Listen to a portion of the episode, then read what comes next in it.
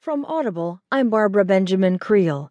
From the New York Times World section, Elisabetta Povoledo, Gaia Pianigiani, and Franziska Reymann write Berlin attack suspect is killed by police near Milan.